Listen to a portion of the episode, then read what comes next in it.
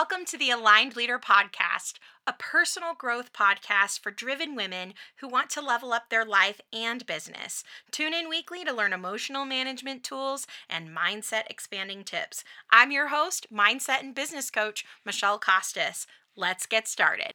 Well, welcome back, everyone. This week we are going to be talking about buffering. Buffering.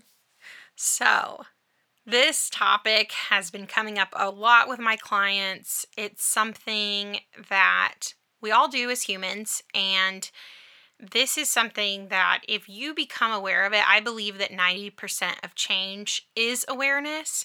And if we could become aware of it, it will be a game changer for you in your life and in your business. So, if I wanted to share a story about buffering, it will always lead me down to two specific ways that I have buffered previously in my life. Um, buffering can be many things, but my two buffers of choice were eating and spending. So, spending like shopping, online shopping, spending money in person, even booking vacations, like any sort of spending money, any sort of like dopamine hit that I could get with that, that was a route I took. Okay. And my eating was um, from a place of you know, I can have fun with food. I can create excitement about going to a restaurant. I can, you know, if I'm happy, I'm sad, I'm glad. You know, food was kind of like a fix all for me for a lot of my life. And it started from a very young age. And you know, my basic needs, my number one is choices, and my second one is uh, fun and adventure. So, food, check the boxes for that. And spending money, check the boxes for that. So, what is buffering? Buffering is whenever we are not wanting to feel a feeling, we will involve ourselves in activities, and they can be healthy activities or not healthy activities, but what it is a symptom of is not wanting to feel a feeling or wanting to feel a feeling. Those are, if you ever want to understand why you do what you do, you are doing what you're doing right now to feel a feeling or to avoid a feeling. That's it. That's it. And on the surface, it might look like because you think you should or whatever, but that's as well wanting to feel a feeling or avoid a feeling. Not wanting to feel shame, wanting to feel joy, wanting to feel relaxation, wanting to feel relief, all those things. So everybody has a different buffer of choice, right? And buffering can be eating, drinking, over exercising, spending money, um, overspending.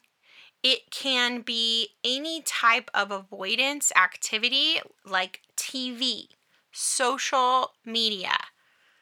Um, anything really can become a buffer. And it's not coming from the place of, oh, I really enjoy this thing and then I'm choosing to do it because I love it. It's, oh, this negative thing happened in my life and I don't want to feel it. So I'm now going to do this other thing because it's going to create a chemical reaction in my body that's going to give me positive feelings. And then I don't have to feel that feeling over there.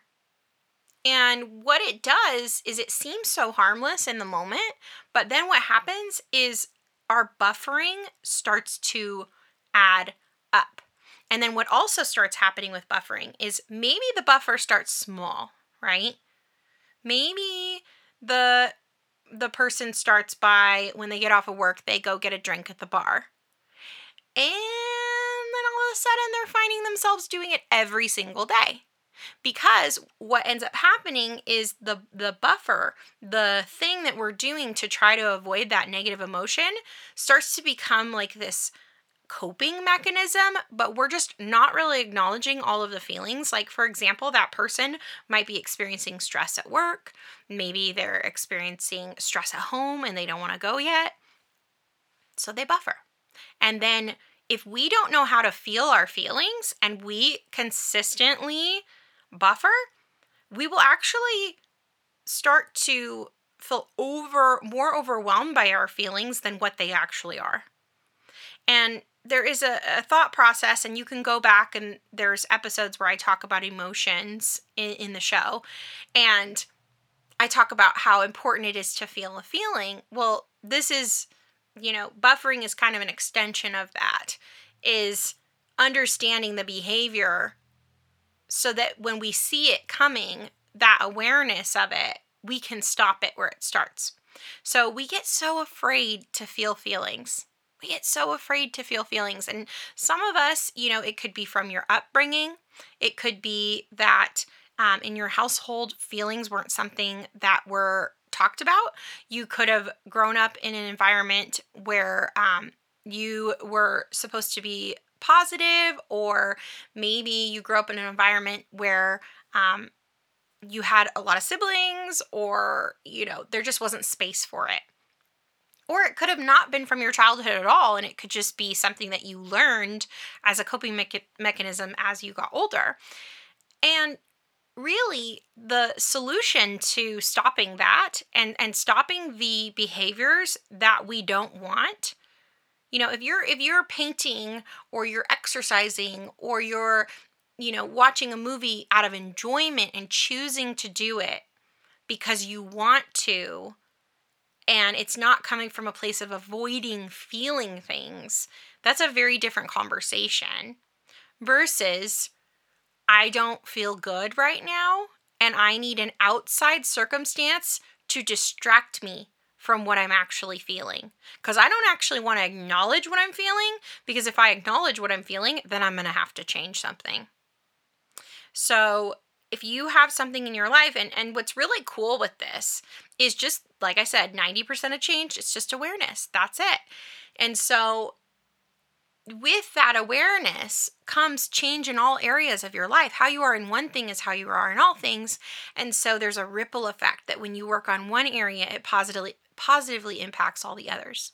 So I was talking to a client and I was expressing, you know, you know, parts of my weight loss journey that I'm on now, um, you know, times that I've lost weight in the past and where it came from.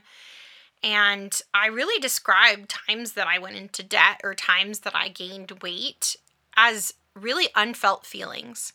Like, I don't feel afraid of of food when my relationship with food is that I'm eating it to fuel my body.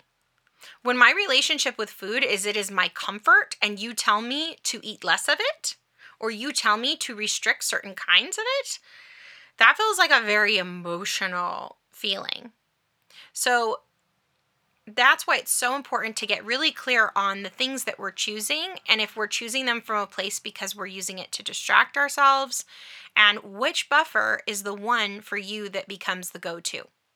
And maybe you don't have a buffer. Maybe you're just somebody who, you know, you just, that's not how you operate. Well, most people that I've met, even if they don't do it to a high degree, there is some form of buffering that can happen just because it's human nature to not want to feel negative emotion. Like our subconscious brain wants to be safe, it wants pleasure, it doesn't want pain. And so it will avoid it at all costs. And it's our habit brain. And by the time we're 35, 95% of our decisions come from that brain, our subconscious mind. Our little girl mind is what I like to call it. And so she's kind of in control most of the time. And that's why most of our decisions are kind of on autopilot.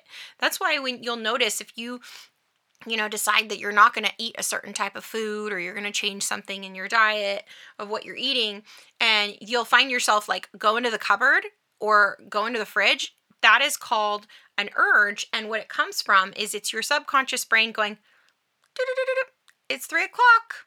This is about the time we reach for that cup of coffee. It's three o'clock. That's about the time we go get a piece of chocolate. And it gives us some time to relax, it gives us some time to take a break. whatever that is. So, again, that's my buffering of choice that I'm totally working on and so excited that my weight loss journey has felt so much easier now that I'm just aware of these things. And and here's a tool that I'll just give you here in the middle that will help you is sometimes when I find myself at the fridge or at the pantry, you know, and I open it and I'm looking at everything, I'll ask myself like what am I needing right now? Am I hungry? And if I ask myself, what am I needing right now? Many, many times it's like, I'm actually just feeling tired, or I actually just need to take a break, or I actually am thirsty and need drink water. And it could be the same thing with any buffer. If you start finding you're on social media, then ask yourself, what am I needing right now? Maybe I'm just needing a break. Maybe I'm, you know, not wanting to do the work that I'm doing because I don't have the best feelings about the type of work I'm doing right now, or I'm experiencing stress. And so, what I like to do is whenever I find myself about to buffer, I check in, ask myself, what am I needing right now? And then I really like to show up for myself for whatever it is that I'm needing. And it does not take a lot of time or energy. It actually usually takes less time and energy. So it's like, okay, what am I needing right now? Well, I'm needing a break okay, do I have five minutes to just take a break, walk outside, get a glass of water, sit on the couch for a moment, step out of my office and into the sun, step out on the deck? Like, what do I need right now? And usually that urge will pass. And so it doesn't have to just be involving food. That's just been my buffer of choice in the past. It could be anything. Again, eating, drinking, social media, watching TV, over exercising, anything that is you're you're taking to a place of out of balance to actually avoid feeling something. Okay? So, if you could look at how much of your life is and how much time is invested, if you could pinpoint one buffer that's like your number one, oh, so powerful. Even if you could just pick out your number one buffer that you experience in your life and just focus on that one and be like, okay, so what's my plan the next time I find myself about to buffer or mid buffer? if you're in the middle of buffering and you're like, oh, you remember this podcast and you go, huh, I'm buffering, buffering right now.